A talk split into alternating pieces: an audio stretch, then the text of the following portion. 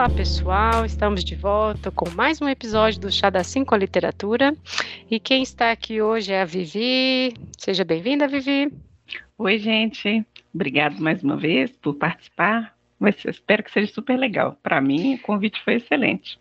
É, e Vivi já participou de alguns episódios aí, enfim, desde o início do podcast, mas este episódio em especial ela tinha que vir, né? Porque a gente decidiu conversar sobre o livro Cartas a Tel, né? Do, ou seja, o tema, na verdade, a gente teve que expandir o tema um pouco, né, para falar de Van Gogh e tudo mais, porque são muitas adaptações, né? 48, 56, anos 70, né? Tem umas cinco dos anos 90, né? A gente até vai falar sobre isso, né? Como que teve os anos 90 essa fúria com Van Gogh, né?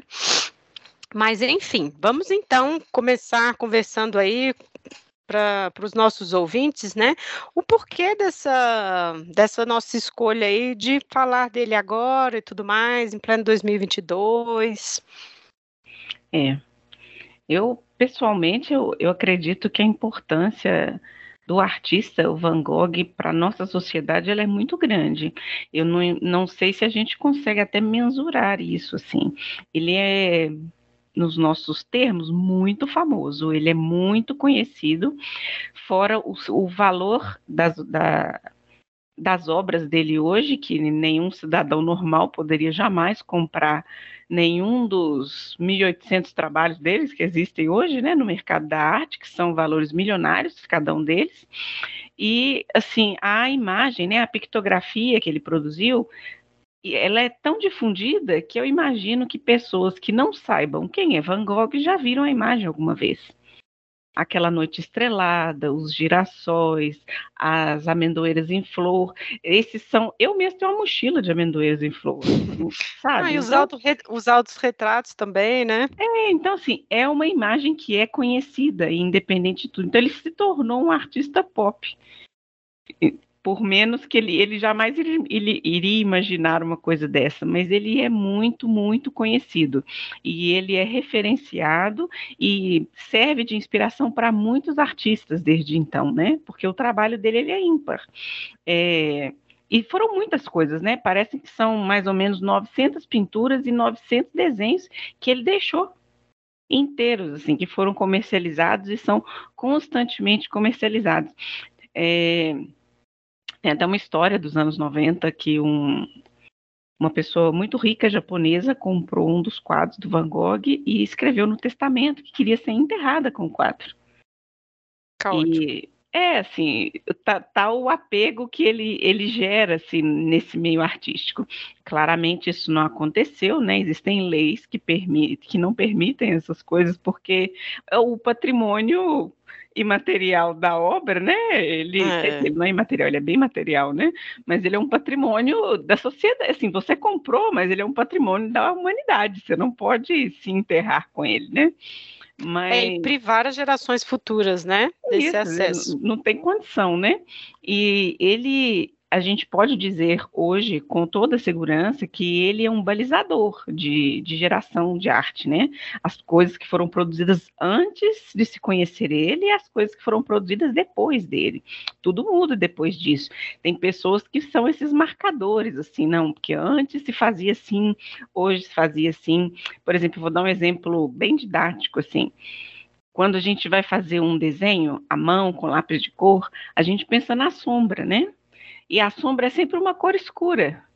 E Van Gogh fazia sombra com amarelo, fazia sombra com azul claro. Hoje em dia é uma coisa banal de se pensar, mas foi muito revolucionário ele ter feito isso. Então, teve italianos descabelando com isso. Nossa, como assim? Ele usa quatro tons de amarelo no mesmo paletó e como assim?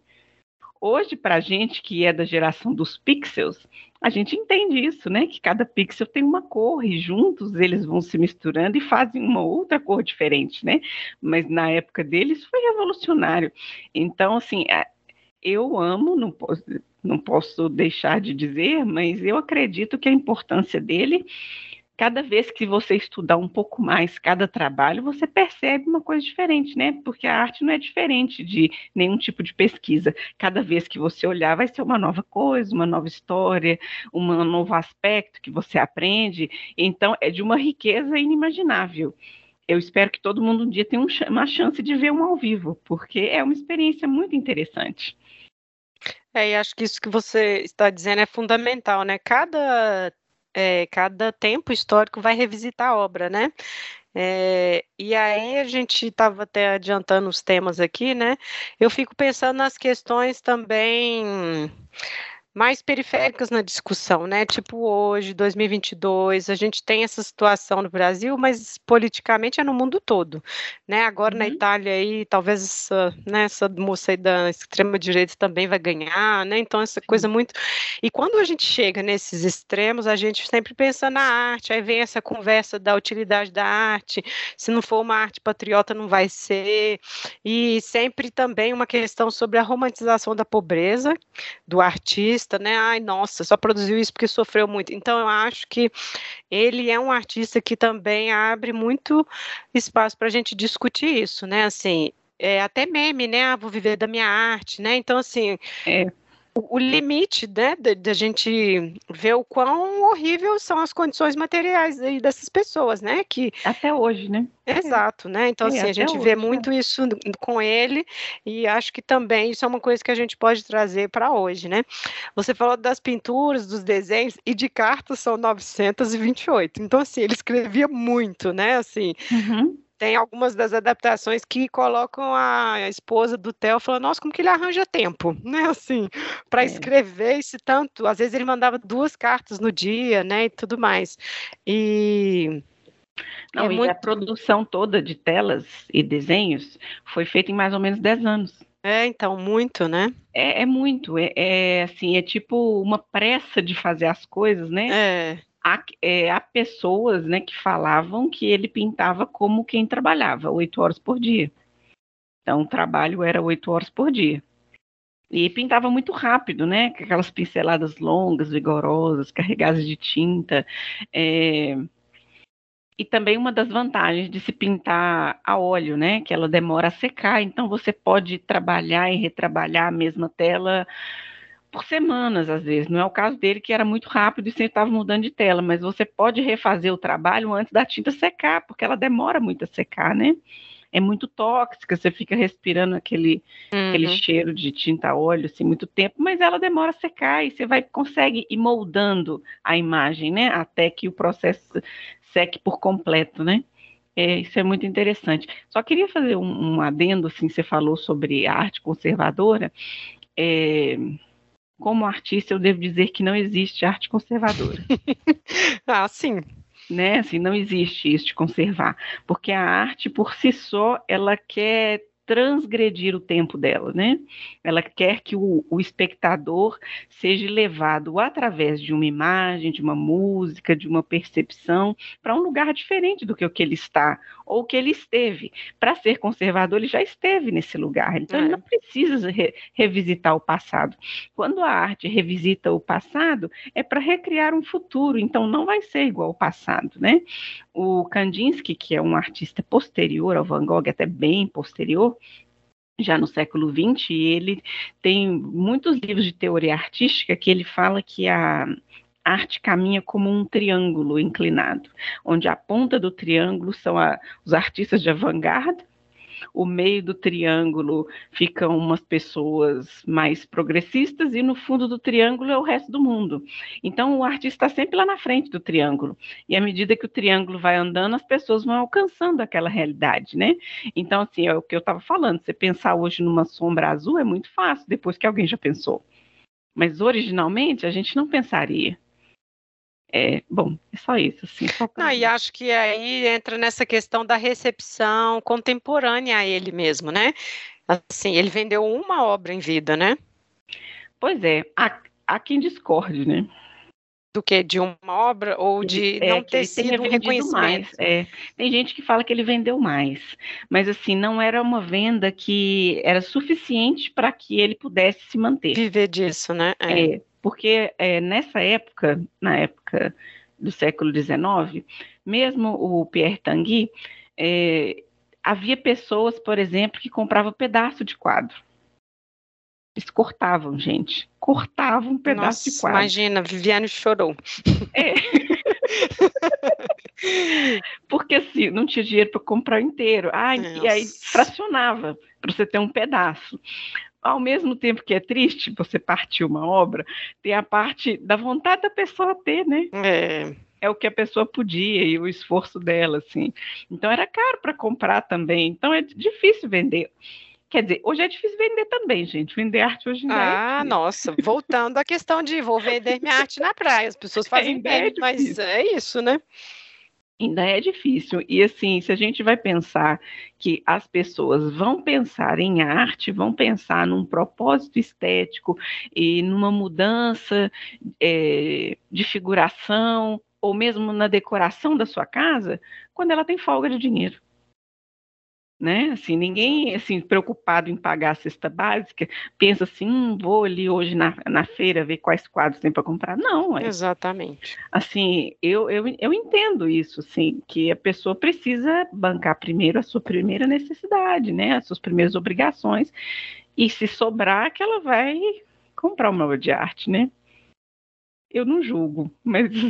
É, é e acho triste, que aí a gente já pode ir entrando na questão que é a que a gente estava pensando primeiro, que é um pouco sobre o estereótipo de. Uh, de limitar ele, né, o artista e a sua arte ao tema da loucura, né? Eu acho que isso é o primeiro ponto que acho que abre para vários outros, porque assim, ai, nossa, nasceu louco, sabe? Não, a gente também tem que pensar, tinha uma questão mental, mas Sim. também as condições materiais, assim, que envolviam ele e a família, né? O uhum. mesmo hotel também, né?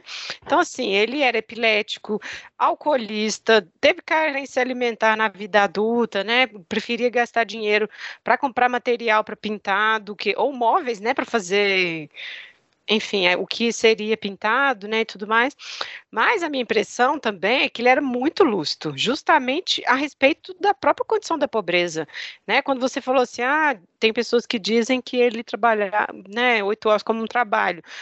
O que me parece que era um trabalho, ele se colocava como um trabalhador, né? Tanto que esses primeiros trabalhos eram os camponeses, eram os mineiros, né? Então eu acho que ele tinha uma noção exata, assim, dessa condição, porque ele estava vendo ali, né? Depois você vai entrar aí também um pouco na questão de quando ele foi é, missionário, né? Foi um curto período Isso. na vida, mas ele esteve lá junto, vendo aquelas pessoas muito miseráveis, né? Então Existe Sim. uma questão mental, uma condição, mas eu acho que é ruim a gente jogar isso só para o indivíduo, sabe? Sendo que essas pessoas estão ali lutando para viver naquelas condições horrendas, miseráveis desse capitalismo 19, né? Sim, e nessa fase da vida dele, que ele. Quer dizer, a gente já começou a falar do início da vida dele, vou só voltar um pouquinho, porque aparentemente é Vincent, que é o nome dele primeiro era Vincent, né? É, ele era o filho mais, mais velho depois de um natimorto, né? Então uhum. existia um primeiro Vincent e aí ele morreu. Aí quando ele nasceu deram o nome de Vincent também. E aí é, há pesquisadores que falam que a mãe o pressionava muito para ser como o irmão que faleceu. Então, ele já tinha esse peso, assim, como criança, né? Então, é, suspeita-se que ele já era uma criança não muito ajustada à família por essas comparações de ter que suprir uma ausência de um irmão falecido, né? É, o pai era pastor e a mãe vinha de uma família não exatamente pobre de, da Holanda, mas assim, eles tinham uma condição que não era de passar fome, né? Eles tinham uma condição boa, o pai trabalhava e tentou arrumar para os filhos é, sempre posições de trabalho em que eles pudessem se manter e tudo mais. O Van Gogh dá a impressão que ele tinha, ele era muito passional, vamos assim dizer. Quando ele queria alguma coisa, ele queria muito. Quando ele não queria, ele não queria muito. Então era tudo muito extremo, tudo muito é, uma vontade muito violenta de ter as coisas, né? Tem conta-se uma história de que ele sempre quis ter uma namorada, uma esposa e tudo, e às vezes ele assustava as moças, né? Com essa vontade muito extrema dele. Então ele queria namorar uma, uma prima. E a prima, tipo, começou a meio esconder dele, não queria mais. E aí conta-se que ele pôs a mão em cima de uma vela e começou a queimar a mão e falou assim: Não, eu só vou tirar a mão daqui quando vocês me deixarem vê-la. Então, assim, é, é... Nossa, bem problemático, né? Muito problemático, assim. A gente nem culpa a moça de não querer ver, né? não mesmo, não mesmo. É, assim, ia ser um relacionamento abusivo, provavelmente. Nossa, provavelmente. Porque ele, ele era complicado, né? Então, assim, a gente não, não vai passar a mão para violência nem Exato. isso, mas a gente tem que entender todos os lados, né? Que ele era bem difícil. É, eu acho que muito do, dos aspectos, assim, ah, porque Van Gogh era um louco, um doido, não sei o quê, cortou a orelha. Isso vem muito do mito que se criou da imagem dele uhum. depois. Ele era problemático? Sim, ele era, mas todos nós somos de alguma maneira problemáticos, né? Todos nós temos as nossas dificuldades e temos situações na vida que a gente não sabe lidar e a gente espana com ele acontecia com mais frequência, porque ele vivia limítrofe, né? Assim, vivia viver o máximo possível. Então era tudo muito intenso para ele, né? É, e assim, não existia assim saúde mental naquela época, né? Se a pessoa é. tinha algum problema, ela era simplesmente colocada num manicômio, não, não existia tratamento, não existia psicologia ainda, não existia. Freud veio depois, né? Estava começando os trabalhos dele já no final da vida. Então não dava tempo ainda de que talvez ele pudesse ter sido diagnosticado, né? Nos nossos dias de hoje, talvez tinha, tivesse um remedinho para ele que deixasse ele mais estável para produzir, porque quando você lê as cartas, você consegue perceber a extrema lucidez que ele tem ao escrever. Então ele tinha picos de loucura e picos de lucidez, como a maioria de nós, né? A gente tem dias que está muito bem, tem dias que não está. Sobre a parte do a parte que ele viveu nas minas, no Borinade, que pode ser na Holanda ou pode ser na Bélgica, que era uma região ali na época, né? Hoje em dia acho que é na Bélgica. Era uma região muito pobre de trabalhador de minas de carvão. As pessoas tinham pouca comida, trabalhavam muito, muito para ganhar muito pouco, como hoje ainda é em Minas de Carvão, né? Aí está é. aí, um, tá aí um trabalho que não mudou. Né? Ele continua miserável até hoje. E Van Gogh não conseguiu passar na prova para ser pastor, como o pai dele. Então ele conseguiu essa vaga para ser missionário nessa região, porque assim, como toda profissão, né, gente, ninguém gosta de trabalhar em cidade pobre, né? É muito difícil, porque as dificuldades com a pobreza são muitas, né? Então, Van Gogh, vendo toda aquela dificuldade, ele não conseguia nem aceitar, por exemplo, o quarto que a congregação pagava para ele dormir. Ele dormia nos fundos de uma padaria porque ele achava que ele não merecia mais do que os mineiros ter uma casinha, um quartinho especial para ele e depois acordar todo bonitinho, limpinho e ir lá conversar com os mineiros. Para ele isso era uma hipocrisia, ele ir lá falar de irmandade, de Jesus e de todas as coisas do cristianismo e da Bíblia, sendo que ele estava numa posição privilegiada em relação a eles. Ele se sentia mal por isso. Nisso você percebe uma humanidade muito grande de Van Gogh, né? porque é, é isso mesmo, né? Você tem que lidar com essas hipocrisias da vida de uma forma muito sutil. É difícil, né? Se for pensar nisso, você chegar todo cheio de joias, roupa bonita, limpa e pregar para as pessoas, é muito bonito. Eu sei que é isso o que se esperava de um religioso naquela época, né? Que por essa autoridade, mesmo que financeira, ele pudesse é, ter os ensinamentos para as pessoas, mas não por Van Gogh. Van Gogh ele queria ser igual às pessoas, né? E novamente, eu acho que ele se colocava como esse cara, que é trabalhador.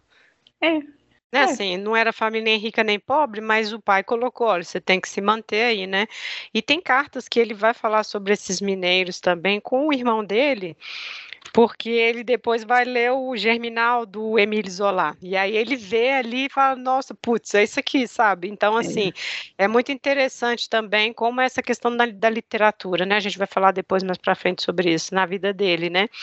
Mas ele viu essa pobreza e depois também tem essa pobreza do campo, né? Essas pessoas Sim. que ele pegava esse dinheiro para poder pagar para as pessoas posarem para ele, né? Então, assim, é é, ele estava circulando nessas camadas, né?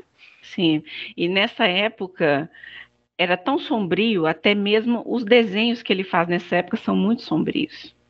São é. desenhos a carvão, assim, são muito escuros, são pesados, assim. É, é como se fosse mesmo um reflexo da, do que ele está vendo, né? É muito interessante a gente observar a obra dele desta forma, assim. Você vai vendo o crescimento dele é de acordo com a compreensão que ele vai tendo do mundo, as possibilidades de visão, é, é muito interessante mesmo. Até mesmo se você pensar, né, o sol da Bélgica é muito diferente do sul da França, né? Assim, ah, nossa. Não há nem comparações, né? Com todo respeito a todos os países, né? É, é assim, tem, tem, já vi história, inclusive, de que quando o Monet veio para o Brasil, porque o Monet já veio para o Brasil, Sim. ele aqui identificou 68 tipos de verde. Não imagina. Por causa né? da luz. né, gente? O sol faz muita diferença é. na pessoa, né? Assim. eres Era, é, eu acho que um quadro, né? Assim, as pessoas vão ter que procurar depois as, as referências de imagens, que inclusive Viviane também for falando aí, porque isso é apenas um podcast, não é? é? Mas eu acho que deste período aí, né, a obra Os Comedores de Batatas, de 1885, eu acho que é um bom exemplo disso, porque não romantiza, de, absolutamente não romantiza essa pobreza, né, ou a vida camponesa, e ele fala sobre, na carta né, de 1885, ele começa falando sobre esse quadro, né? É, eu cito: Veja, eu conscientemente quis fazer com que as pessoas ficassem com a impressão de que essas pessoas que estão comendo suas batatas à luz do candeeiro também lavraram a terra com essas mesmas mãos que estão agora colocando no prato, e assim falar do trabalho manual, e que ganharam honestamente seu alimento. Eu quis dar a ideia de um modo de vida totalmente diferente do nosso, pessoas civilizadas. Então, certamente, eu não quero que todo mundo apenas admire ou aprove sem saber o porquê. Aqui ainda tem uma ironiazinha no final, né? Nós aqui civilizados, né? Então, assim, né? falando dessas, novamente essa coisa do trabalho, né? A pessoa ela cultiva, ela planta e ainda assim passa fome, né? Assim.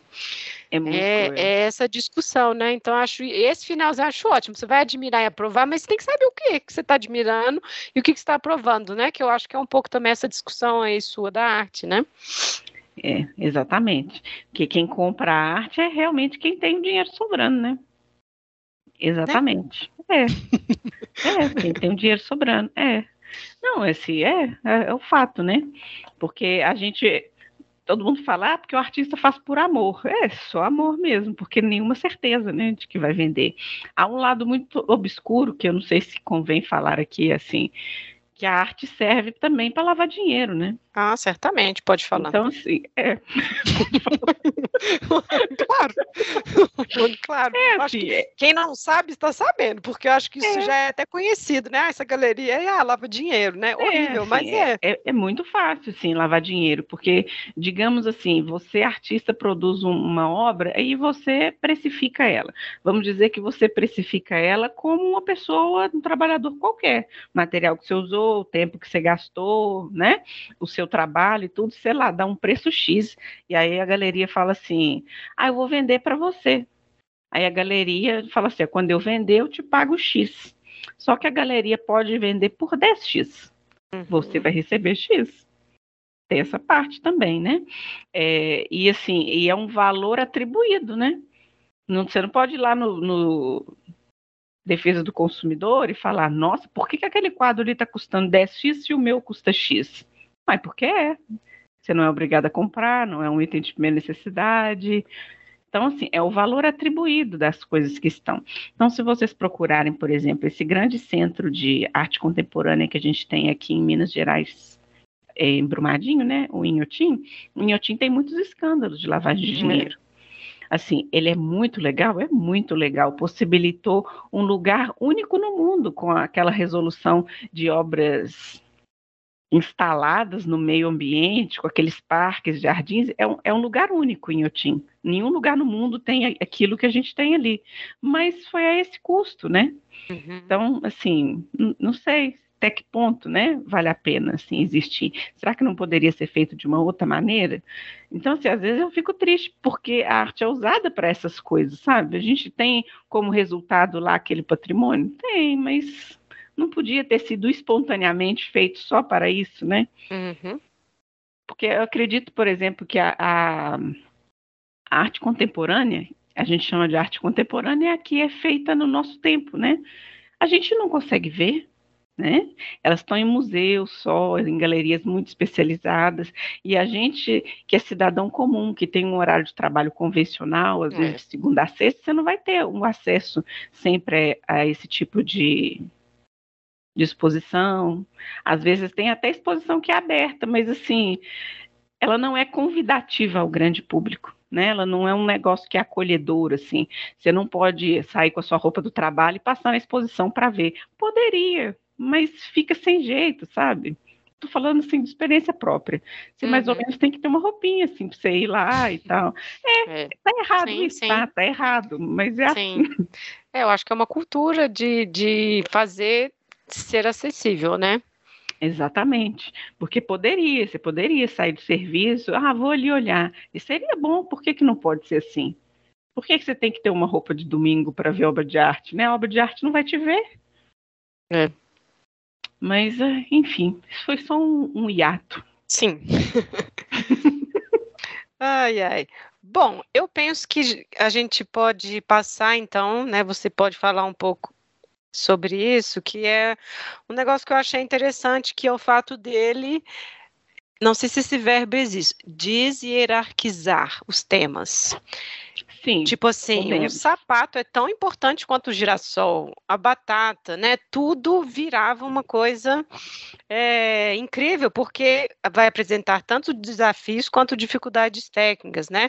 Quanto os temas maiores de paisagens, de flores, né? Acho que você pode né, falar um pouco pessoal sobre isso e também sobre como que era interessante, ele pensava em tudo. Você vê pela, pelo que ele discutiu com o irmão dele, né? Ah, essa tela que fica melhor com essa moldura. Ah, você tem que pensar em tal lugar, qual canto, sabe assim? Não era, era tudo, uhum. né? E o irmão dele muito interessante também, porque o irmão dele era um marchand também, né? Então ele tinha todo um gabarito também para poder fazer essa discussão, né? É literalmente um marchand de arte com um artista, né? Assim, a família Sim. é isso, né? Exatamente. E que devia ser um, é, que é muito bom, né? Assim, é, para todo mundo que tem um assunto de interesse, né, ou uma ou a profissão que gosta, quando a gente encontra com uma pessoa que também trabalha com aquilo, é muito gostoso de conversar, né? Como a gente diz, conversar com os pares é muito bom, né? é. né? Você pode discutir essas coisas e tudo. É, eu formei em artes plásticas e confesso que eu nunca conheci nenhum marchand de arte. Uhum. pessoalmente, né? Já conheci pessoas que são donos de galerias aqui uhum. da minha cidade, mas nunca conheci marchand realmente. Isso aí acho que seria um outro nível, assim, né, para mim, nunca conheci. Mas eu acredito, hoje em dia, os artistas, eles também é, pensam nisso, sabe? Como que vai ser, o que ele vai fazer, com qual moldura que vai pôr, em como que isso vai se ajustar. Arquitetos também e decoradores também pensam nisso, né? Que eles escolhem obras de uhum. arte para combinar com o sofá. É. Né? Então, hoje em dia já se tem esse conforto estético para pensar na obra desse jeito, né? Naquela época do século XIX, Vamos pensar assim, se a gente lembra, eh, lembra dessas casinhas, por exemplo, francesas do século XIX, aquele papel de parede super colorido, super desenhado. Que a gente hoje acha super cafona de vovozinha, né? Isso, é. é. Aí você pensa em colocar uma pintura de Van Gogh em cima de um papel de parede desse, que confuso que seria, não é? Muita informação. Isso, é o que se diria, muita informação. Então, essa preocupação, esse apreço estético, é uma coisa que a gente treina com os olhos, né? Você acostuma seus olhos a, a, certa estética, então você começa a ter essa sensibilidade, né? O, o, Van Gogh claramente ele tinha a própria sensibilidade artística dele, mesmo que ele tenha desenvolvido ela tardiamente, né? Que ele começou a pintar mesmo, ele já tinha 27 anos, né? Mas antes, ele já trabalhou como marchand também. Quando não deu certo como missionário, né? Ele foi marchand de arte em Londres que era do mesmo grupo que o Theo trabalhava também, né? O grupo Golpil, eu acho que eles chamam. E o, o, Van Gogh não deu certo nessa profissão, porque ele não gostava de algumas obras e ele não conseguia vender. Muito honesto. né? Ele era muito honesto, é, porque como todos vocês sabem, né, gente, um vendedor, ele precisa às vezes não ser totalmente verdadeiro sobre o que ele quer vender, né? É. Fala assim, qual você prefere? Aí você vai falar aquele que não vende, né? Para a pessoa levar aquele. e não era o caso do Van Gogh. E aí ele falava, nossa, mas você tem certeza que você vai levar esse? Não. E aí punha defeito na obra. Então, assim, é uma coisa que não ajudava nas vendas, e por isso não deu certo, né? É, isso também é mais um aspecto de. Como que eu vou dizer isso? De pessoa com, com dificuldade de, de na, na lida social, né? Ele é verdadeiro o tempo todo, né? Você pode falar a verdade de outras formas, sem totalmente estragar a obra que você precisa vender, né? Mas ele não era cru, né? Rude. A, ver, a verdade rude, e aí ele não, não tinha essa sutileza, assim, para trabalhar. E aí, quando dá errado isso tudo, que o Theo fala com ele, por que você não começa a pintar? Porque já tinha visto os desenhos dele, né? Os primeiros desenhos, eles são bem assim ruins assim, mas depois ele vai evoluindo com os desenhos e quando ele começa a pintar, o jeito que ele pinta é muito diferente, né? E aí ele vê propósito naquilo, como o Theo, que é o irmão, já estava trabalhando em Paris, ele já tinha visto outras coisas, outros tipos de pintura, estava vendo que os movimentos estavam mudando, então ele viu o potencial de venda nos trabalhos do Vincent. É claro que ele tinha o amor pelo irmão e por isso ele incentivava? Sim, claro. Mas eu acredito que ele já sabia que tinha potencial, sim. Porque eles já estavam começando a ver os impressionistas, que é como a gente chama hoje, aparecer. E o Van Gogh tinha qualquer coisa para esse lado também. Então era interessante, né? É, gente, pensa que revolucionário que era nessa época. Estava começando também a fotografia. Então o retrato parou de ser uma coisa de pintura para ser de foto. Então a pintura não precisava mais ser realidade, que a realidade é uma fotografia, pintura é pintura. É, isso é um, é, um, é um salto muito grande, né? Então por isso que era permitido essas divergências estilísticas de todos os artistas. Foi muito interessante, né? Deve ter sido um momento muito bom de se viver. Bom, já que você já falou de Paris, vamos falar então dele indo para Paris, né? Paris. Porque aí, assim, enfim, é o clichê, mas é o real, né? É assim, Paris, é. Onde todos eles se encontraram, a turminha, a turminha boa se encontrou ali, né? É. é. Eu sinto muito por dizer isso que eu vou dizer, mas assim, eu não tenho informação de movimentos artísticos dessa mesma época em outras partes do mundo. Eu não sei. Acredito que tenha, mas a minha formação ela é muito europeia, então é muito difícil. Eu não sei, ainda nem, nem sei onde tem, eu não tenho. Assim, inclusive, se alguém quiser deixar escrito para a Lívia, ela depois pode passar para mim. É, porque eu sei que existiam artistas na África nessa época e sei que existia no Oriente Médio também, bastante artista. Só que não chegou para mim. É, não chegou para mim, assim enquanto eu estudei, quando eu estudava, que faz bastantes anos, inclusive, essa informação não veio, não, é muito difícil, né? Então, assim, essa época ela é toda eurocêntrica mesmo. A gente, na história da arte, chama ela de os impressionistas, mas é um nome que foi dado tardiamente. Na época mesmo, eles eram um grupinho de artistas rebeldes que pintavam contra o que se vendia nas galerias, porque o que se vendia nas galerias eram pinturas neoclássicas, né?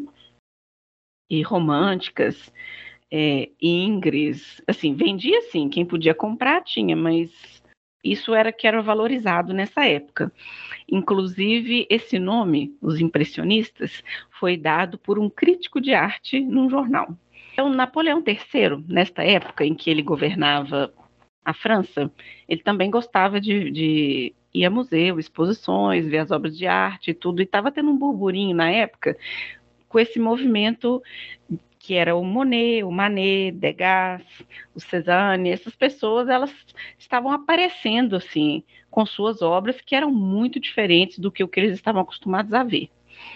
E eles não conseguiram entrar no no salão que existia salão de, de arte nessa época, era tipo um concurso, né? As pessoas se inscreviam e aí tinha um grupinho de, de críticos de arte que selecionava quem ia entrar, quem não ia entrar no salão. E esse grupinho ficou de fora. e começou a dar um burburinho, assim, porque as pessoas é, os populares que conheciam os artistas ficaram, ah, mas por que vocês ficaram de fora, né? Aquela coisa, né? O povo sempre criando aquele tumulto em torno da, das regras, né? Polêmicas. Aí o Napoleão III criou o Salão dos Excluídos para colocar esses caras em exposição específica. O intuito de Napoleão III era ridicularizar esse pessoal que ficou de fora. Era ir lá na exposição e zombar. Só que como que vende é treta, né? Por causa da treta, a exposição foi um sucesso. Foi todo mundo ver a exposição. Então, o crítico de arte do jornal Le Charivar, ele escreveu assim: impressão. Nascer do sol eu bem o sabia. Pensava eu, se estou impressionado é porque lá há uma impressão. E que liberdade, que suavidade de pincel. Um papel de parede é mais elaborado que essa cena marinha. Imagina, essa foi uma crítica ao nascer do sol do Monet. Nossa. É. E aí ficou chamando os impressionistas, porque tudo que eles queriam fazer era dar uma impressão de que aquilo é uma pintura. Só que foi essa zoeira, os impressionistas gostaram do título e começaram a usar para si, ah, quem são vocês? Somos os impressionistas. Então, como tudo que dá treta o povo gosta, eles ficaram famosos e aí começaram a ser aceitos pelas pessoas. É desse Não, jeito. E o Van Gogh, ele super curtia Cezanne, né? Tem vários momentos que ele super fala, né, do, dessa admiração também, né? Sim, gente, Cezanne foi super legal. Ele mudou completamente. E se vocês pensarem, Cezanne fazia muitas naturezas mortas. Colocava umas frutas sobre a mesa com jarro e fazia uma, é, uma composição de cores e de formas que era tão diferente do que era que ele foi revolucionário por isso. Inclusive dizem que ele é chateado porque o Zola nunca falou dele. É, o Zola nunca falou do Cezanne, e o Zola escreveu sobre vários artistas, mas eles eram amigos pessoais e nunca falou dele. Hum. Dizem que ele ficou magoado em vida por isso. Tretas de artistas. Sim. Foca da vida privada. Mas é, depois vocês quiserem procurar, chama Salon de Refusé, foi em 1863 e foi o início da exposição de todos.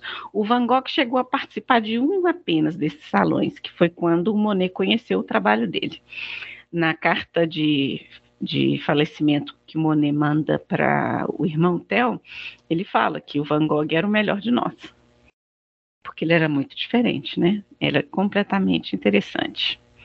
Então, foi muito bom. Mas essa cena dos impressionistas, que era em Paris, ela era muito rica, né?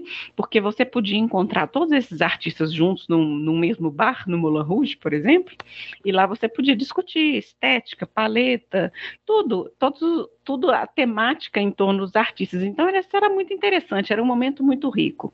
E para Van Gogh foi muito importante esse contato com esses artistas, mas também foi importante que ele saísse de lá, né? Primeiro, a gente, eu queria falar de alguns artistas que ele encontrou lá, que foram importantes para ele, para depois a gente falar da saída. Primeiro eu queria falar do Toulouse-Lautrec. Toulouse-Lautrec eu acredito que vocês conheçam também. A maioria dos cartazes do Moulin Rouge são dele. Ele é conhecido por esses trabalhos em litografia, por essa arte gráfica, né? E ele era um, ele não era pobre, como a maioria dos pintores, ele vinha de uma família nobre, só que ele hoje a gente chamaria ele de, de PCD, né? Ele, tem, ele teve 1,40m de altura, andava de bengala, ele tinha uma doença genética, porque a família dele, que era nobre, casava sempre entre si, então ele teve uma doença recessiva, que os ossos dele eram frágeis, então qualquer menor pancadinha quebrava muito e tudo, tinha escoliose, tinha a cabeça grande, os dentes diferentes, o olho para fora, uma, então, na, em Paris, naquela época, ele era considerado muito feio. Ele e o Van Gogh eram os dois feios. O Van Gogh, porque tinha uma aparência muito rústica, de homem do campo, né? Além de ser bastante ruivo, castigado pelo sol, essas coisas, e tinha o Lautrec, que tinha essa doença, né? E o Toulouse-Lautrec era amigo de Absinto, de Van Gogh. O Absinto era o álcool chique desse momento e altamente viciante e, provavelmente a ruína de muitas pessoas nessa época. E o Lautrec, percebendo que o Van Gogh estava bebendo cada vez mais, falou com ele: por que, que você não vai para o sul da França? Aquele sol de lá vai te fazer bem. E é ele, ele que indica, então. Ele que indica. Porque eu, assim, eu tô aqui falando como se fosse verdade, mas assim, isso tudo são percepções, porque ninguém escreveu tudo sobre isso. Várias pessoas escreveram sobre essas histórias e a gente fica mais ou menos imaginando o que é que pode ter sido, né? Que nenhum deles está aí para contar para a gente a verdade, né? Mas o, o Toulouse-Lautrec, como ele vinha de uma família mais nova, ele tinha condições, né? Ele vivia lá no meio dos povos porque ele queria, né? Porque ele sentia vontade entre uhum. eles e gostava. E ele percebia a ruína do absinto trazia para as pessoas. Ele mesmo era um alcoólatra, mas ele tinha com ele essa sensação de, de não aceitação, de, de se achar feio e tudo mais. E ele também morreu novo, né? Ele, ele morreu de sífilis também, aos 36 anos. Ele, depois que ele ficou doente, ele saiu de Moulin Rouge, volta para o castelo da família dele e falece lá, ao lado da mãe dele. Mas é, é, é uma coisa assim complicada que muitos artistas ao longo da história da arte a gente observa que eles têm problemas com alcoolismo, com drogas e, e se a pessoa não está equilibrada ao ponto de fazer o uso e fazer a produção ao mesmo tempo, ela vai afundando mesmo, né? E, e o Van Gogh, como a gente não sabe realmente o que, que ele tinha como processo de saúde mental, assim, o alcoolismo é um perigo muito grande, né? Que ele pode se perder rapidamente, né? É, então, Toulouse-Lautrec teve eh, essa presença importante para ele. O Paul Gauguin também, para ele, foi muito importante. E o Paul Gauguin, eu tenho um pouco de ranço, desculpe, dele. É. Ai, ai. É, mas assim, é pessoal, gente. Vocês podem estudar sobre ele e gostar demais do trabalho dele. Mas o Paul Gauguin, ele, antes de ser pintor, ele, é, ele trabalhava como é, como é que chama? Cargueiro? O que, que é pessoa que faz comércio em navio? Uhum. Então ele viajava o mundo inteiro. Então ele era uma pessoa que conhecia outros países, diferente dos outros, da maioria dos outros pintores. Né? Eles não eram tão conhecidos assim, não. É, ele também começou a pintar mais tarde e ele tinha a ideia de ser revolucionário mais revolucionário que os impressionistas, né? Então ele queria ser mais destaque nesse aspecto, sim. Então ele conheceu o Van Gogh em Paris e achou que Van Gogh tinha também esse espírito, que claro que tinha, e ele também queria participar disso e tudo. E todos eles nesse momento tinham dificuldades financeiras e tinham é, não tinham como se manter. Eles faziam as, as, suas produções e ficavam à espera de venda, né? Então todo mundo conhecia o irmão do Van Gogh por causa disso, porque ele era comerciante. E todo mundo conhecia também o Père Tanguy, que era outro comerciante, que era esse cara que a gente suspeita que picotava os quadros, né? E... Mas esse cara eu não conhecia e já adorei, porque ele participou da Comuna de Paris, ia ser exilado para o que hoje é a Guiana Francesa, por pouco lá alguém salvou ele, e aí ele volta para esse comércio dele, e ele continua discutindo política, né? E depois ele vai para o anarquismo e tudo mais. Já falei, já gostei. Personagem legal, amigo de todos os pintores lá. É. Todo mundo se reunia lá, legal. tipo, todo mundo era cliente dele. Monet, Renoir, todo o Toulouse-Lautrec. Tá ótimo. Não, olha que enturragem, né? Nossa, é, uai. É, exatamente. E o, o Paul Gauguin, como que eu vou explicar isso? É, o Van Gogh, ele tinha as certezas dele, as convicções dele, mas o Gauguin, ele tinha, assim, ele era mais afrontoso em relação à arte, assim, ele queria ensinar coisas para o Van Gogh, por exemplo. Então, o Van Gogh ouvia ele, assim, mas não dava para ouvir tudo, porque eles têm estilos muito diferentes. A forma de produzir é bastante diferente e mas, assim, por exemplo, o Van Gogh nasceu na Holanda, cresceu na Holanda, trabalhou na Bélgica e estava em Paris.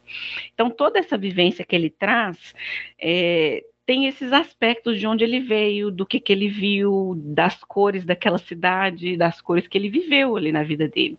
O Gauguin, ele é filho de um francês com uma peruana, ele viveu um tempo no Peru. Uhum. Então, essa experiência dessa vivência de trabalhar em navio, ver outros países, outras cores, outros sóis, faz ele ter uma pintura diferente de Van Gogh. É outro tipo de percepção, né? Por exemplo, é, eu e Lívia, por exemplo, a gente nasceu no mesmo lugar, mas se nós duas fôssemos pintar, a gente ia pintar diferente. Então, as pessoas têm estilos diferentes pela carga que ela tem, emocional, de cor, do que, que ela viu. E assim, a gente não consegue nem precisar se duas pessoas olhando para a mesma coisa, se elas estão vendo a mesma coisa, né? Então, na produção, ainda isso é muito diferente. E quando Van Gogh decide ir para o sul mesmo, a conselho do Toulouse-Lautrec e a patrocínio do irmão, ele primeiro vai sozinho. E lá realmente ele encontra a luz, é uma cidade muito do interior, tem as dificuldades de ser a cidade do interior, né? Imagina um artista chegando na cidade interior, né? Fica todo mundo assim, esperando o que, que ele vai fazer, né? O que, que ele vai causar, porque o artista tinha um pouco a fama de boêmio, vagabundo, né? E, e pobre, né? é. tinha essa fama. Aí o, o Theo, que é o irmão, faz um acordo com o Gauguin para o Gauguin ir lá morar com Van Gogh. Eu penso que a ideia dele era também que o Gauguin desse uma olhada no irmão, né? É, eu também acho que era isso, dar uma controlada é. nele, porque eu, eu sabia das instabilidades do irmão. Sim, aí você aproveita, então eles... É, o filme do William Dafoe, nos Portais da Eternidade, uhum. ele tem essa parte em que eles falam de valores, inclusive, né?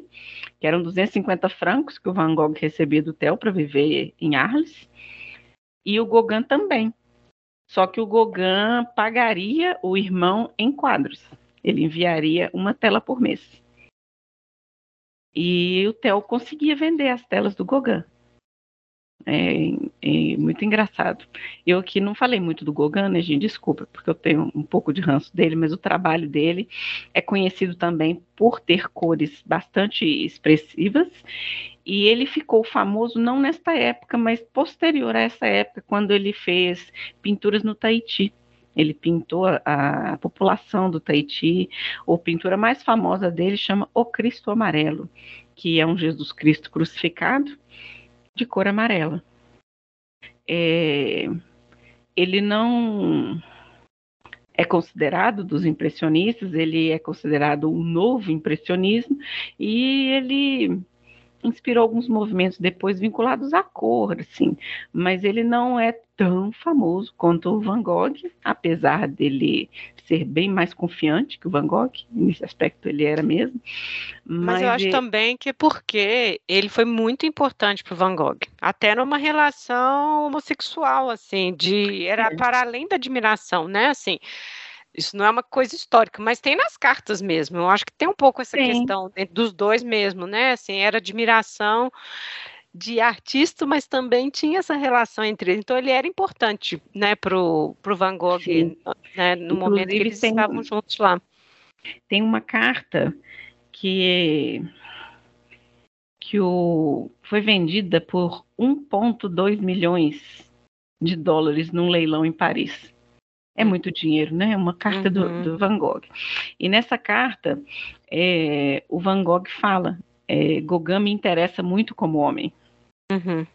Então, ele, ele tinha uma adoração com o Van Gogh. E, assim, eles chegaram a morar juntos, né? Nessa casa amarela, em uhum. Arles que era o sonho do Van Gogh, que fosse uma comunidade para artistas, em que vários artistas pudessem ir para lá e produzirem juntos. Né? e quando Van Gogh chega, ele já tinha pendurado no quarto dele os girassóis para ele, né? Muito bonito. É, Não, nossa. Exatamente. É.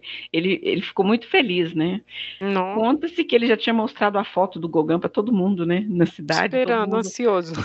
É, aí quando ele chegou, todo mundo sabia quem ele era, de tanto é. que o Van Gogh já tinha contado que ele vinha. Eu acho que muito... o, o filme de 2000 2018 é bom, falando dessa relação deles, mas o de, assim, a melhor adaptação para mim é a dos anos 90, assim, eu acho incrível, eu achei muito bom, porque pega todos esses aspectos que a gente está falando e acho muito interessante quando é, o, tem uma cena, os dois estão pintando a mesma. Você falou isso aí agora. Os dois estão pintando a mesma imagem. Uhum. O quadro do Van Gogh já está quase completo. E o do Gauguin meio assim, ó. Porque, e aí eu estava vendo um documentário que a gente vai até indicar no final desse crítico de arte falando, olha, o Gauguin era artista de ateliê e o Van Gogh é, é o ar livre. Então, assim, mostra o Gauguin, tipo assim, olhando para o nada, assim, tipo, ai meu Deus, o que eu estou fazendo aqui, sabe?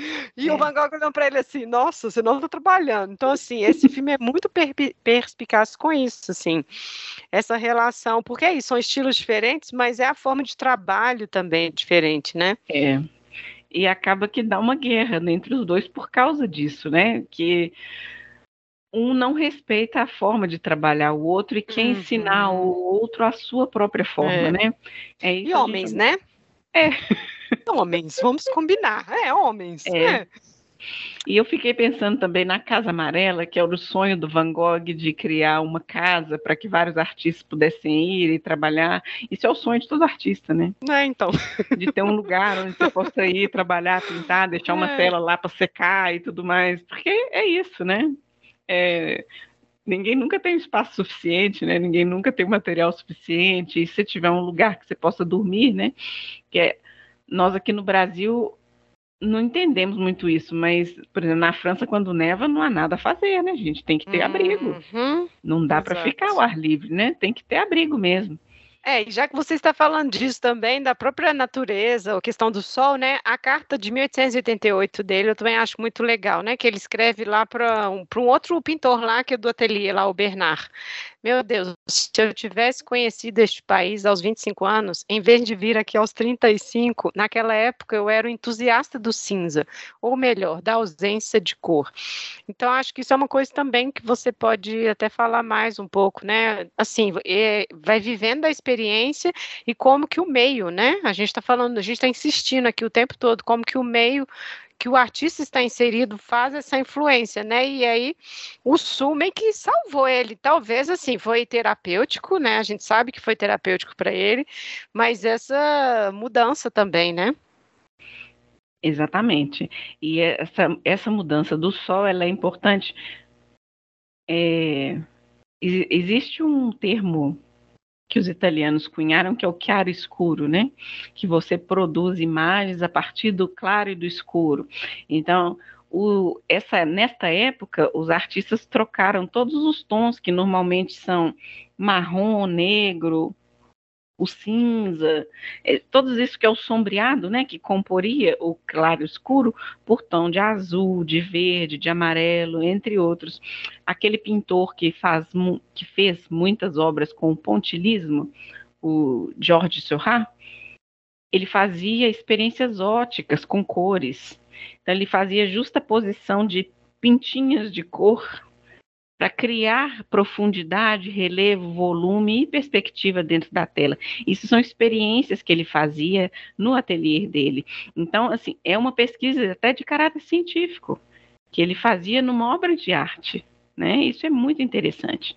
E muitas vezes depois que já está pronto, você vê aquilo lá, ah, que legal, mas a, o tanto que ele percorreu para chegar até aquele trabalho é, foi muito interessante. E são, essa mudança só foi possível mesmo por causa da luminosidade, né, que era possível, e por todos os estudos dos espectros de cor, toda essa mudança que aconteceu. É tudo muito diferente, né?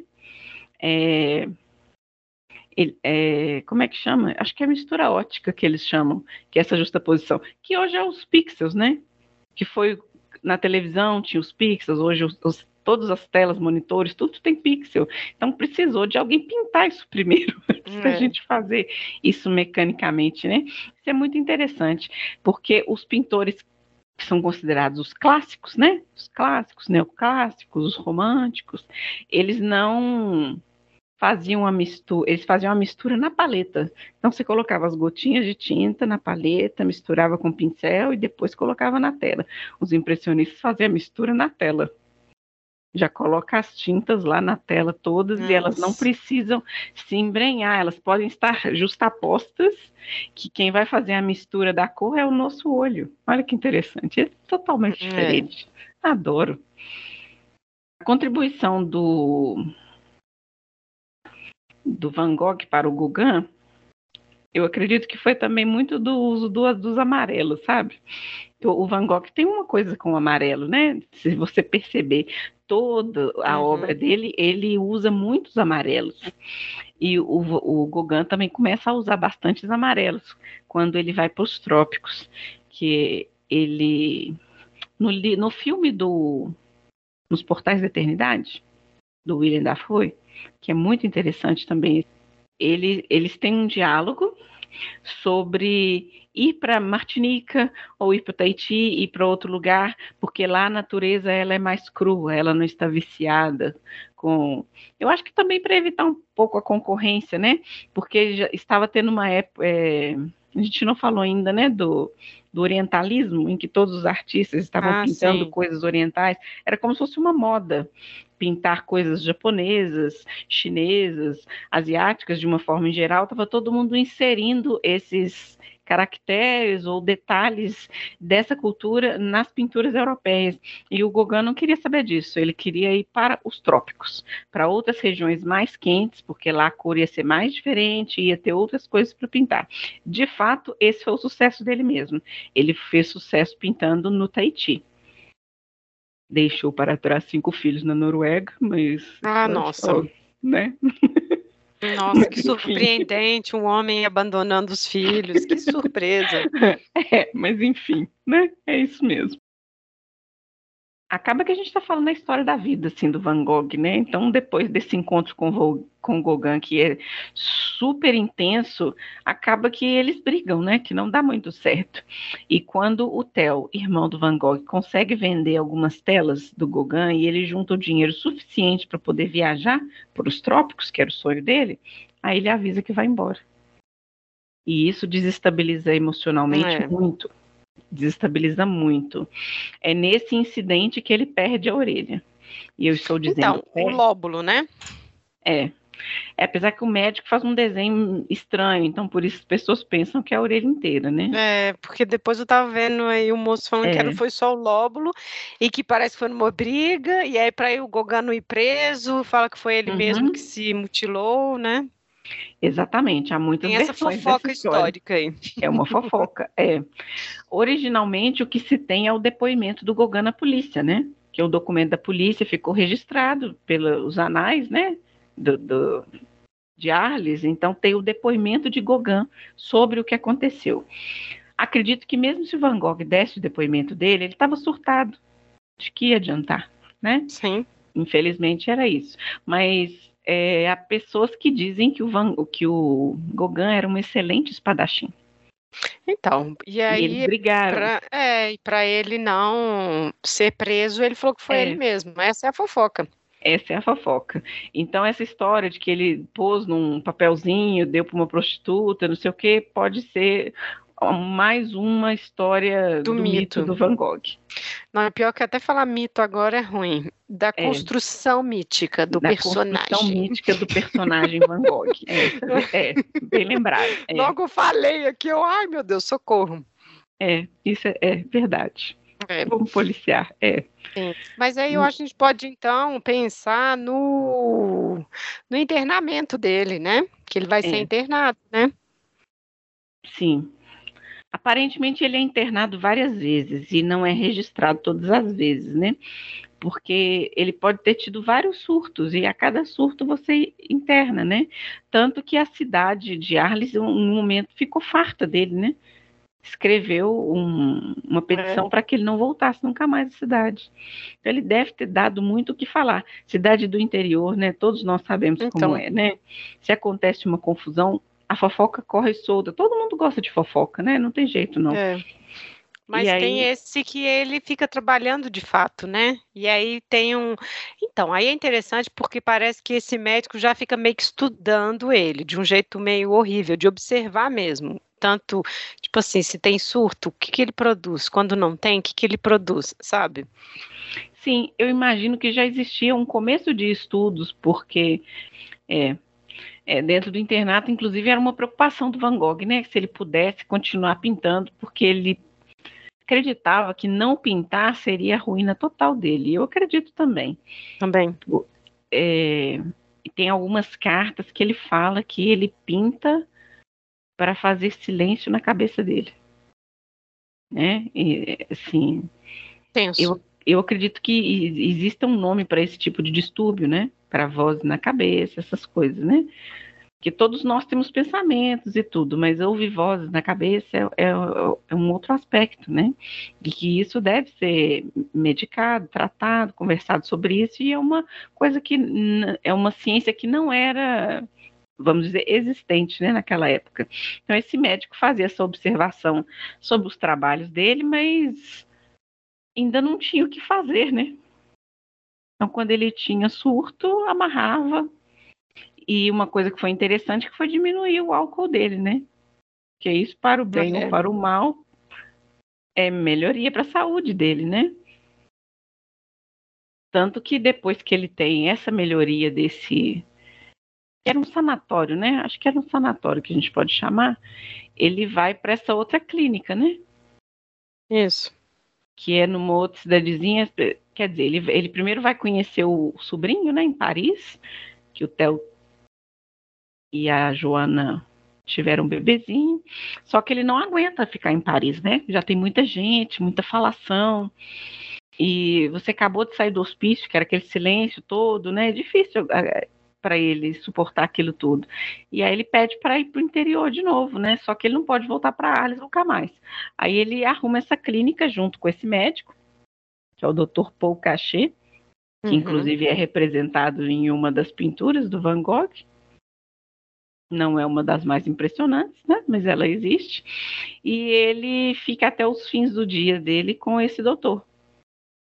Ele pinta a filha dele também, né? Sim, muitos sugeriram que pudesse haver um romance entre ele e a filha, mas não, né? Quer dizer, toda vez que aparece uma mulher na história é, do Van Gogh, ele fica interessado, mas é porque ele não tinha nenhuma, né? E ele talvez gostaria de ter, e a solidão é uma coisa terrível, né? Uhum. E, mas enfim, ele... É, as adaptações mostram esse gachê de um jeito que eu acho que é interessante, porque lembra um pouco a crítica do irmão do Theo, uh, porque tem um diálogo do Van Gogh com ele, né, falando de Cezanne, eu acho. E aí ele fala, ah, eu tenho dois. E aí o, e o, aí o Vincent, ah, tá onde? Ah, no meu cofre. Que é isso, assim, você compra arte para quê? Para guardar no seu cofre, sabe? Assim, então é o valor que outra pessoa está dando e aí você quer para você, sabe? Então acho que isso é um volta nesse tema de classe, assim, da coisa do dinheiro, quem compra quem tem dinheiro, sabe? Acho que esse cara foi um pouco isso, assim, né? Que bom que ele acolheu ele, ótimo. Mas assim, acho que tem esse esse esse lado, sabe? Mas eu acho que nessa época comprava para investimento, não? Sabia que, que para vender, comprou para vender depois. É, provavelmente. É, eu acredito que já Porque assim, já eu vejo que o Theo criticava essas pessoas, né? Assim, ele Sim. trabalhava, até abrir a sua própria galeria, né? Ele tinha que suportar muita gente assim, né, vamos falar sem ofender. É, mas que comprava por comprar, porque podia comprar, não não eram apreciadores de arte. Isso era uma crítica dele, né? Sim. Então, eu acho que é, é uma questão para ele. E assim, a gente está falando esse tempo todo que ele vai piorando, mas o irmão também não era bento, né? Ele tinha sífilis também, e no final da vida volta um pouco os sequelas, né? Quase Fica meio mal tinha, de novo. Quase que todo mundo tinha sífilis, né, nessa época. É. É. é Tanto que ele dizer, morre seis meses depois, né, do, do, do Vincent, né? É, é, Existe um documentário na, na TV alemã, é, escreve 2ZDF. É muito bonito esse documentário e ele traz algumas informações que elas são um pouco diferentes do que a gente vê assim no nosso idioma, né?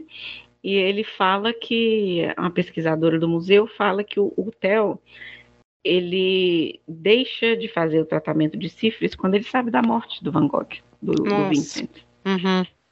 Então, de uma certa forma, ele desiste também. Né? Desiste, né? É, nossa, ele que dó, né? desiste. né? É.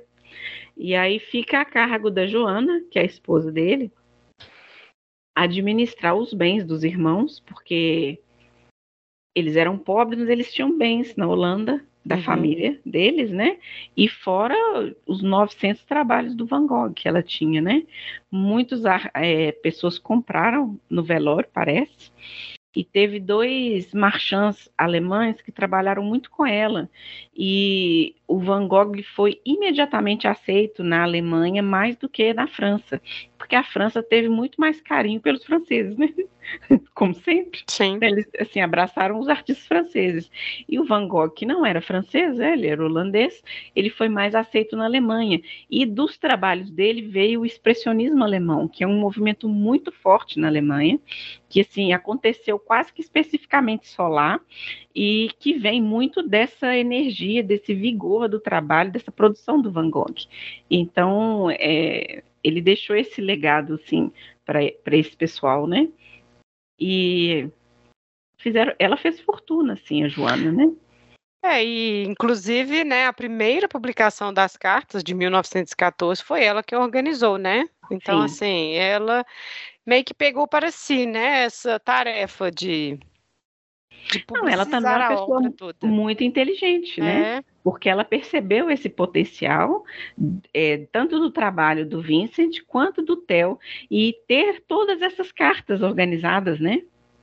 Porque é muito interessante, porque na construção desse personagem do artista conturbado, ter essas cartas é muito importante os próprios críticos que come começaram também a divulgar esses livros. E aí, essa história do artista sofrido, dramático, do próprio artista explicar a sua obra de arte, já começa um pouco nessa época, né?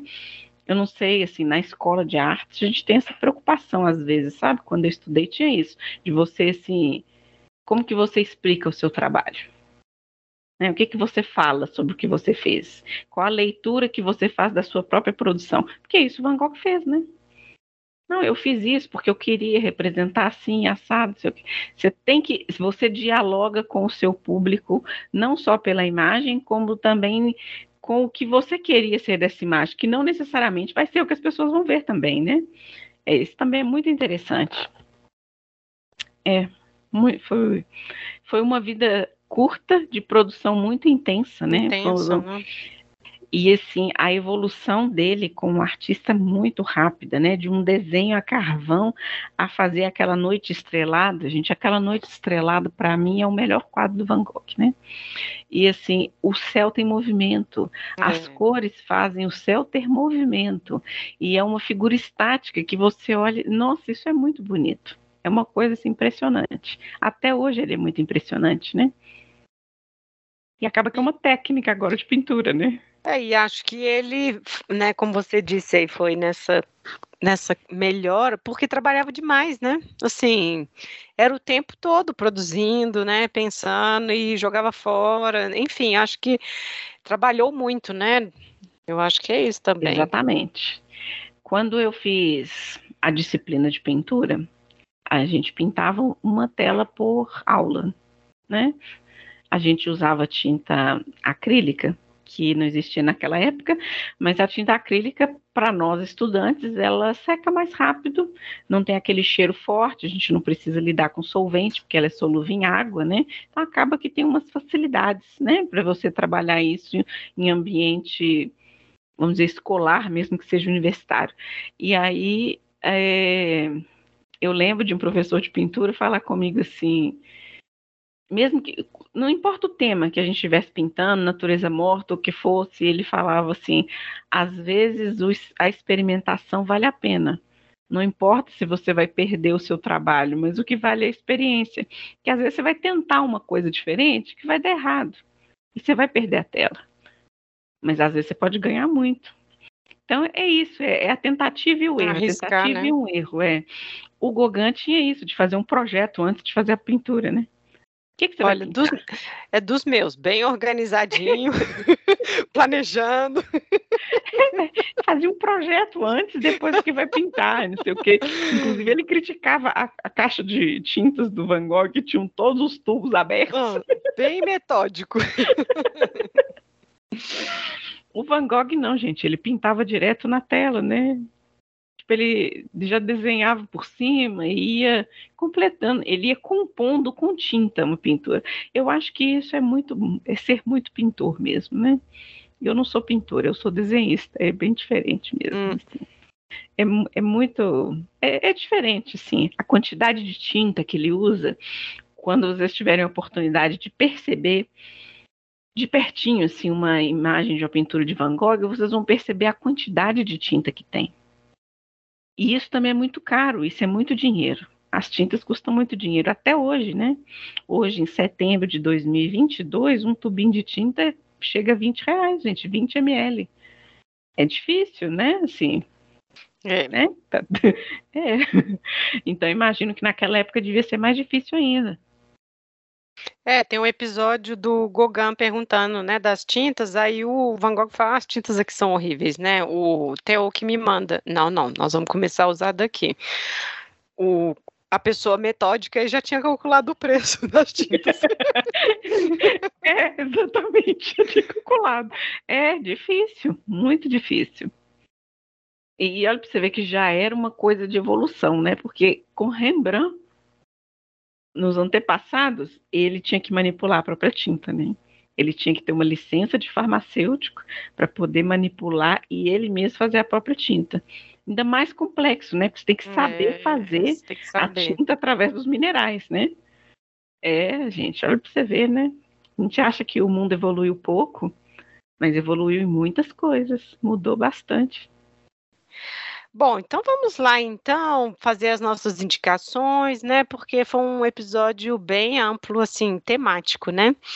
É, e aí, assim, pensando nas 500 adaptações, eu acho que eu indicaria a dos anos 90, que é o Vincent e Theo, e é com o Philip Roth, que é muito bom.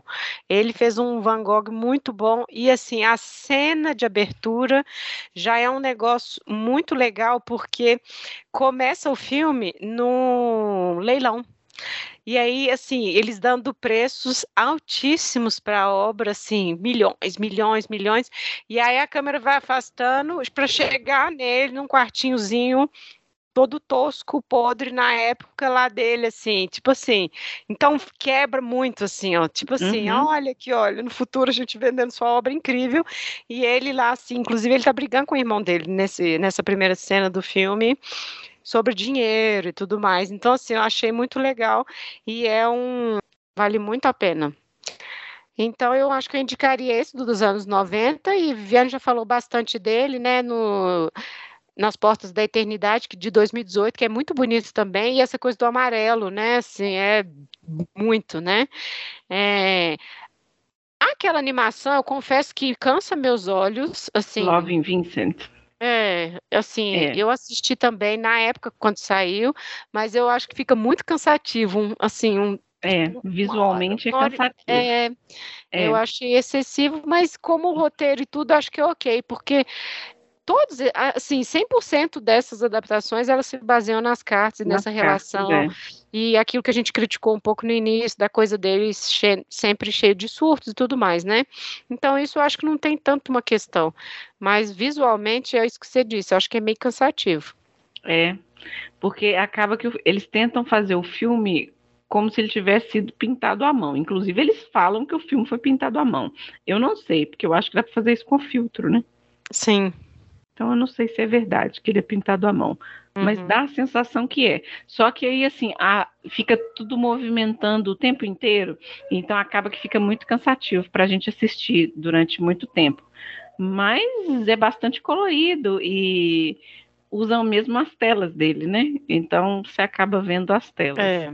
Mas O- como filme, o, os portais, nos porta- portais da eternidade que chama, né? Eu preferia também.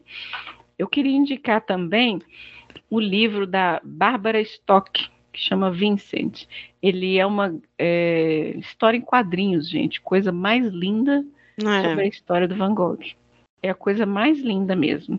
Então, assim, mesmo a história conturbada dele, muito leve, com um colorido lindo, um desenho simples, muito bonito. Esse livro sensacional. É até uma pessoa é, jovem poderia ler assim tranquilamente uhum. e não teria problema, que ele não, não, não é violento, né? Como a história tem aspectos às vezes.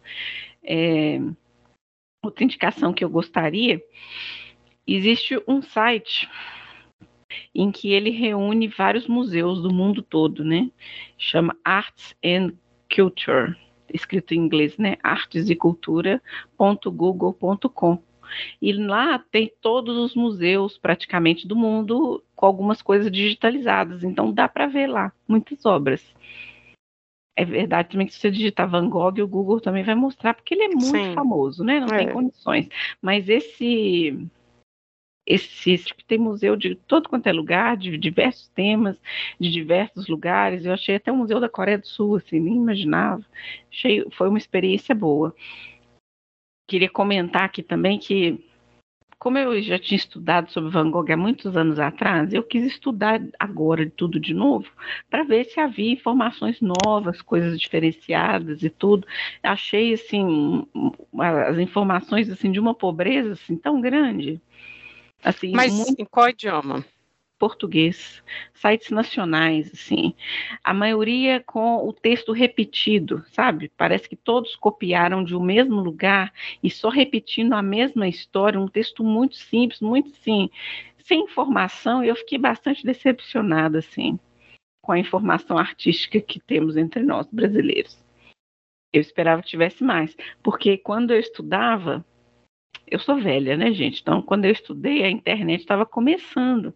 Então, eu pensava assim: nossa, imagina, daqui uns anos a gente vai poder fazer uma pesquisa imensa na internet, vai ter tantas informações. E não, não tem. Ainda é um, um assunto muito elitizado, muito fechado. Eu achei isso muito triste, assim. Aí, assim, se a gente pesquisa em outros idiomas, você acha outras coisas. Ainda tem pessoas escrevendo sobre esse tema em outros idiomas. Mas no nosso, eu achei muito, muito complicado, muito difícil.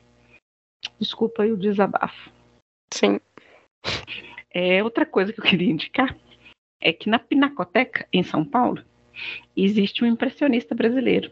Temos um acervo enorme de um uhum. pintor que se chama Almeida Júnior. Ele é o impressionista brasileiro. Então, é possível da gente visitar o nosso próprio impressionista, todos que forem a São Paulo. Acho que ele está lá é, na coleção permanente, então uhum. dá sempre para ver. E uhum. são muitas obras, é muito legal. Então, quando vocês verem, você, ah, já sei, o impressionista brasileiro. Sim. Pode ser legal. Outra indicação que ela não tem exatamente a ver com o Van Gogh personagem em si, mas com a situação que desenvolve-se em torno de Van Gogh, que é o filme, que é a história da Nise, O Coração da Loucura, que é uma médica psiquiatra brasileira que tinha uma instituição, um sanatório, em que ela promovia trabalhos artísticos como método terapêutico para os pacientes que estavam lá internados. É um filme muito interessante, são uma das primeiras experiências de terapia ocupacional, de arte terapia e de todos esses temas correlacionados né, que a gente tem hoje, que foram os primeiros ensaios brasileiros. Então, a Anise, ela foi uma médica tão progressista, vamos dizer, que ela correspondia com Jung nessa época. E o Jung uhum. trocava cartas com ela, conversando sobre isso, sobre a evolução de pacientes, o tratamento através de arte e como que isso se dava. E o Jung conversava com ela achando que ela era homem. É, tem até isso no filme. Tem, tem até isso no filme. É muito interessante, é muito legal. Então, quem quiser assistir, eu acho que ainda tem na Netflix. É um filme brasileiro. É a Glória Pires, que é a doutora Nise. É, eu indicaria que eu achei muito interessante. Bom, as cartas, né, que estão no Museu do Van Gogh é muito bom, assim, para quem quiser ver, porque elas estão transcritas, estão digitalizadas, e aí tem os pés de páginas, porque é muito interessante, tem cartas, né? A gente acabou que até não falou disso, mas ele era um leitor também, muito assíduo, né? Lia tudo, a literatura francesa, inglesa e tudo mais. E aí tem cartas, tem trechos grandes, assim, do Dickens, tem trechos, né, falando da pobreza novamente, tem trechos do Zola, né? E aí, quando você está analisando essa documentação, no, não, é muito bom, assim, eu falei, é, nossa, o historiador vai ficar muito animado com isso aqui, porque elas estão bonitinhas lá, você consegue ver né, a escrita manuscrita dele, mas aí tem a parte também da transcrição, então eu acho que quem tiver interesse, né, nessas 927 cartas, está tudo lá, né, assim, e aí até o motor de busca é muito bom, né? Porque temas, né? Você consegue até achar por temas também. Eu fui achando por datas, né? Os temas que eu queria que a gente discutisse aqui, né? Então acho que também é interessante para quem quiser ler. Mas a gente também tem, né? O livro em português também, né? Quem não leu e tiver interesse. É, outra coisa também que tem, é, assim, não é uma indicação, assim, mas existe um seriado muito antigo que eu, eu não é que eu acompanho ele, não, mas esse, esse episódio em si eu ouvi um pedaço que é do Doctor Who, né? Ah, sim. eu achei isso tão emocionante, gente. É. Foi muito emocionante. Assim, é uma ficção, mas foi emocionante. É que o Dr. Who leva Van Gogh no Museu d'Orsay, no, nos dias atuais, digamos assim, para ele ver a exposição das próprias obras, né? E pede uma pessoa que está lá na exposição, que é um crítico, para falar sobre a obra de Van Gogh. E ele fala tão bonito, tão emocionante, e o próprio Van Gogh fica emocionado.